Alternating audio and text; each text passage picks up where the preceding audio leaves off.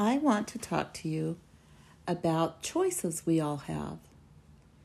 We can choose to follow Jesus Christ, and that means that we live our lives the way Jesus Christ did. We're kind and good, and we do what He would want us to do.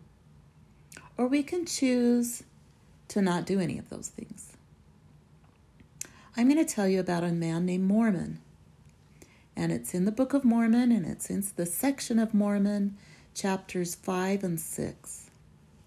Mormon was a very good man who chose to do what Jesus Christ wants him to do, and he chose to have Jesus Christ be the center of his life. And he was surrounded by people who were very wicked, but still he chose to do what Jesus Christ wants him to do. He was the leader of the army of the Nephites. And the Nephites had become very, very wicked. But he loved the Nephites, and he was so sad because these people did not make good choices. They did not know and love Jesus Christ, and they did not obey the commandments. They did not pray to Heavenly Father. Mormon had collected all of the armies of the Nephites together at a place called the Hill Cumorah. And there was another battle. The Lamanites came, and Mormon saw all of his army get destroyed, all but 24. And one of those people was his son Moroni. And Moroni was the leader of another army that had 10,000 people in it, and all of them died. And there were 21 other leaders with armies of 10,000 each, and they all died. Mormon was so sad to see all these people die. He loved these people, and he knew that Heavenly Father loved these people, and that Heavenly Father loved the Lamanites as well.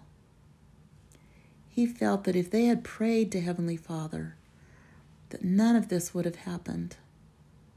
Mormon had to was commanded to write all this down, but he did not want to write down all the awful things that happened to the Nephites. But the Lord taught him that he had to share some of it so that the readers would know and feel how awful those battles were, and so that future readers and descendants would know what happened because of the Nephites' iniquity. They could also understand the blessings that come from obedience and the peace that comes from being obedient. Mormon learned that all these future readers would be able to read the Book of Mormon and learn about Christ. He knew he had to hide this record in the Hill Cumorah, and he wrote it all on golden plates. He hid them in the in the Hill Cumorah to keep them safe for future readers, us, to read. I think Mormon knew the kind of sadness that Heavenly Father and Jesus know when we don't do what's right or when we don't show that we love them. I pray that we can all show our love for Heavenly Father and Jesus by doing what they want us to do. Like show love for our family. Maybe you could draw a picture of someone in your family and think about what you could do for them to show them love. Or maybe you could talk to your mom and dad about how to be kind to a stranger. I know that these kinds of things can help you feel peaceful inside and know that you are doing good. I pray for these things in the name of Jesus Christ. Amen.